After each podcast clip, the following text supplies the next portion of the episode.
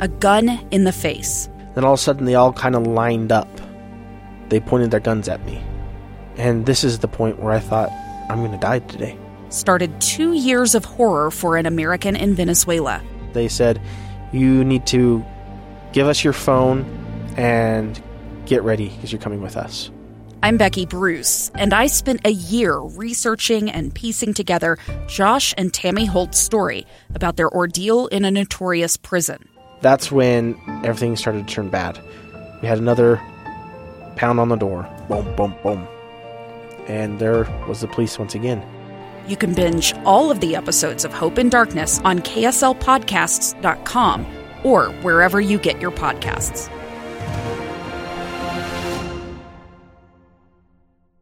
The shootings in Grantsville. Special coverage on Live Mic with Lee Lonsberry. Welcome back to the program. We are standing by moments away from a press conference to be delivered at the Grantsville Police Department by the Grantsville Police Department. What will be discussed? Uh, well, it's a horrible tragedy. We all learned uh, Friday night that a family lost four of its members. The father in that family is in a hospital recovering now, and uh, a teenager uh, is in custody, suspected of having been the gunman shooting uh, all the members of that family. This morning, I started the day. I couldn't sleep. It was early in the morning, and I I knew that today was going to be a, a heavy day here at work.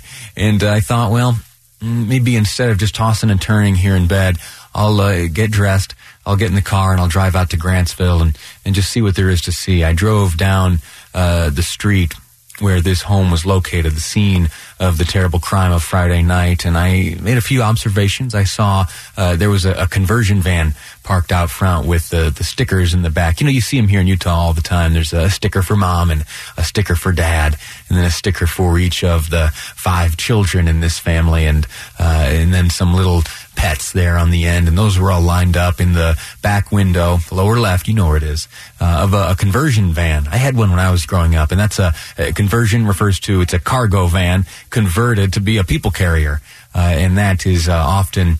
Uh, a mode of transportation here in Utah where the families are so big. And uh, there in Grantsville, a family of this size, a family so big, they needed a, a conversion van to get themselves all around and together. Uh, well, a great tragedy happened. As I sat this morning in the early dark hours, I uh, looked at the porch of this home and I saw uh, there were some decorations, white snowflakes hanging from strings from the porch, uh, no doubt in celebrating the holiday times. And I, I wondered about who put those up. We learned that it was a mother and her children uh, who were killed in that home. And I wonder if it was mom and those young kids uh, that this season, getting ready for it and to celebrate it, hung those adornments. Uh, a tear came to my eye and uh, my heart broke as I thought through uh, the realities uh, of this home. You could see uh, all the lights were on inside. I'm guessing that's from where, and again, only a guess. I'm guessing that is from where some investigation has taken place, where law enforcement and the detectives assigned to this case have been combing through, looking for evidence to try to understand exactly what happened. We, in uh, just a moment's time, are anticipating that uh, those law enforcement officials who are trying to answer these great questions will deliver to us via a press conference uh, some information. Uh, an email came through just after noon today, letting me know that the Grantsville Police Department will be holding a press conference at 1:30 p.m. there at the Grantsville Police Department. Uh, all invited to attend. We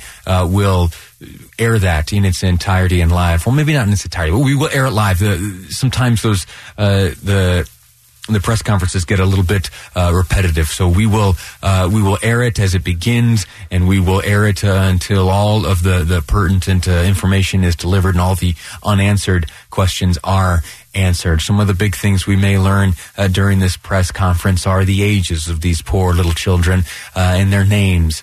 Uh, and from there, we'll learn about uh, likely where they went to school and where they lived their lives until uh, they were so unfortunately cut short this past uh, Friday night. motive, a natural question. Why would someone attack a family and tear it down in, such a violent and evil and horrific way. We may uh, hear some of that uh, at this press conference coming up. What's going on now? Uh, the various news outlets uh, around town are setting up their microphones on a, a lectern that's positioned between two flags. One, uh, the state of Utah; the other, uh, the great banner standard, the United States American flag. And so, in just a, a moment, a police officer will stand and deliver all this information. we, throughout the morning, have been covering this in great detail. There was a, a fundraiser started by a member of the community, and we spoke to her in the last segment. Patty, she, uh, and thanks to her efforts, uh, has raised a, great sum of money. I can see there are officers passing in front of the camera now. Not sure if that indicates imminent start of this uh, conference, but we are standing by, and we hope to learn uh, some of the uh, greater details which uh, have eluded us thus far here coming up. But back to that fundraiser. When there is a tragedy of this magnitude, there are natural costs incurred, certainly medical costs. The father, as we know, is uh, lying uh, healing in a hospital. That's not free. Uh, I've been to the hospital myself a number of times, most recently with my little baby, and those come with price tags, and oftentimes they are large ones.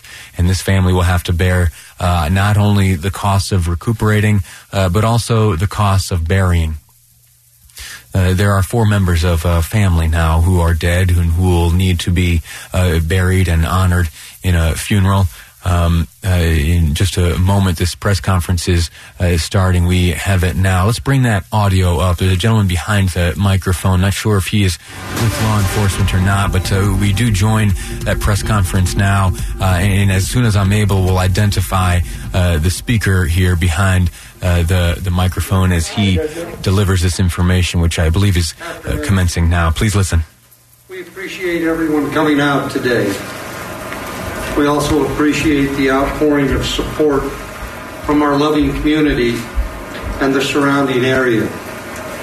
Our hearts go out to the families, loved ones, and the close knit neighborhood affected by this emotional, tragic incident. I would like to thank all the agencies that have assisted in this investigation, including those in the background making silent but important contributions to the effort. I'd like to commend the law enforcement agencies, Valley, for, for their uh, professionalism and Valley Mental Health or Valley Behavioral Health uh, for their support. They will be in our library tomorrow offering services at no cost between the hours of 4 and 7 for anyone that would like to take advantage of their resources. Additional dates may be scheduled if necessary. Uh, we ask that you allow the family privacy as they grieve and that you keep them in your prayers. I'll turn the time over to Chief Hensley.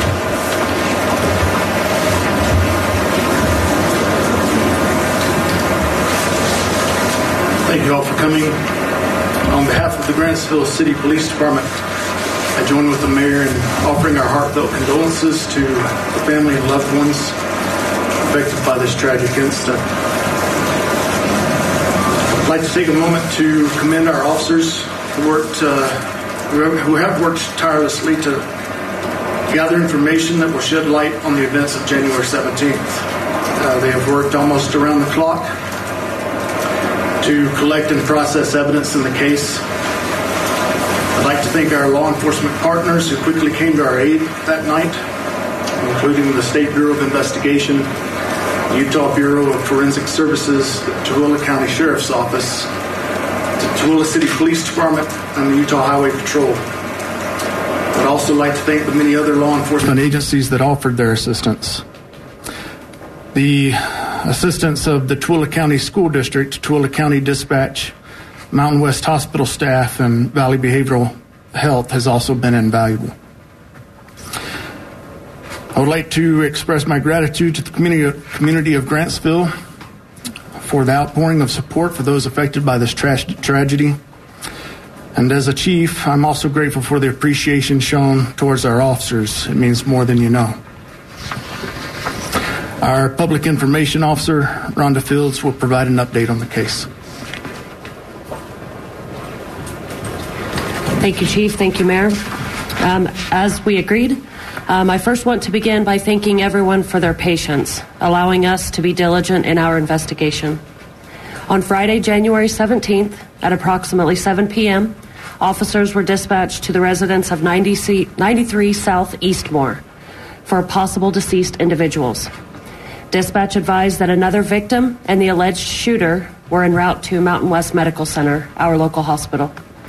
Officers arrived at the residence. They cleared the residence and discovered four deceased persons. The scene was then secured until the Utah Bureau of Forensic Services could arrive to process the scene. At the hospital, a juvenile male was taken into custody. He surrendered peacefully, though he refused to speak with detectives.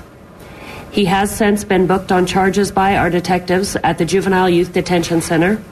Those charges include four counts of aggravated murder, one count of attempted aggravated murder, and multiple counts of felony discharge of a firearm. His identity is being released is not being released at this time at the direction of the district attorney until formal charges have been filed. The victims in this incident include five members of the same family. The father, Colin Haynie, 50 years old, has since been released from the hospital, though has asked for privacy during this time. A mother and three children were found deceased inside the home. They are Consuelo Alejandra Haynie, a 52 year old female, her children Alexis Haynie, 15 year old female, Matthew Haynie, 14 year old male, and Milan Haynie, a 12 year old female. Detectives continue to tirelessly gather information in this case. It is an active investigation, and to protect the integrity of this case, more details will be released at a later time. We appreciate everyone's patience and support.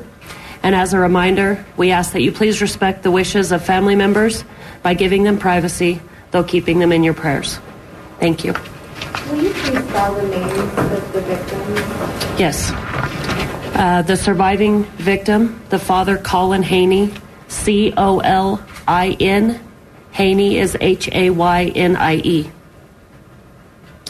The mother, Consuelo Alejandra Haynie. Consuelo, C O N S U E L O. That's Sergeant Rhonda Fields with the Grantsfield Police, Grantsville rather Police Department. She has just shared with us, uh, alongside the police chief and the mayor, some of the details of this uh, terrible crime. Many of them uh, we knew. Some of the new details included in this press conference revealed the name of the family. This is the Haynie family, and we've seen uh, that name floating around the various uh, social media efforts included in that fundraiser we spoke of uh, just uh, beforehand. I'm going to do a little bit of uh, behind the scenes work here right now. Uh, Josh, as you monitor this, if they uh, move beyond some of the spelling and, and, such like that, would you whisper in my ear if there's more and new information delivered? Thank you, Josh. Uh, so what we did learn is that a juvenile male whose identification is being withheld at the request of the district attorney pending the official filing of those charges, we are yet to learn his identity and the the, the counts uh, upon which he uh, has been arrested or the, the counts rather uh, that he is uh, suspected of having uh, committed. Four counts of aggravated murder aggravated murder and one count of attempted murder. That being against Colin Haynie, 51 year old male who at the time of the uh, shooting then went to the hospital and has since been uh, released. The, the theme of this is uh, prayers. Uh, the community, the mayor, the spokesperson as well as the chief of police have asked for our thoughts and, prayers to go out uh, with the family. We also learned the identity and ages of the uh, deceased victims. Uh, Consuela, Alexis, Matthew, and Milan. Alexis 15, Matthew 14, and Milan 12. Uh, and they died on Friday, all in their home. Uh, and it has been a, a, terrible, tragic thing to learn. We will continue to cover this. Uh, later on in the program, we're going to be speaking with Vicki Walker. That may be a name you recognize. She, uh, the founder of an organization called Circle the wagons. Uh, Vicky Walker also uh, lost her husband in a tragic mass shooting here in Utah in 2007. Of course, I'm referring to uh, Trolley Square. Her son also was critically injured she's going to come in and uh, talk to us about not only her experience, uh, but what uh, is best for uh, families at times like this. What will uh, the Haynie, the surviving Haynie family members uh, need uh, at this time? And that will be uh, later on in the program. Vicky Walker joining us uh, in studio. Let's take a break right now. We'll come back and we'll walk again through the details of this case. And there were some things presented. I my note taking fails me, so I'm going to clarify a few of the things we learned and share them with you after this quick break here on Live Mic. I'm Lee Lonsberry, and this is KSL News Radio.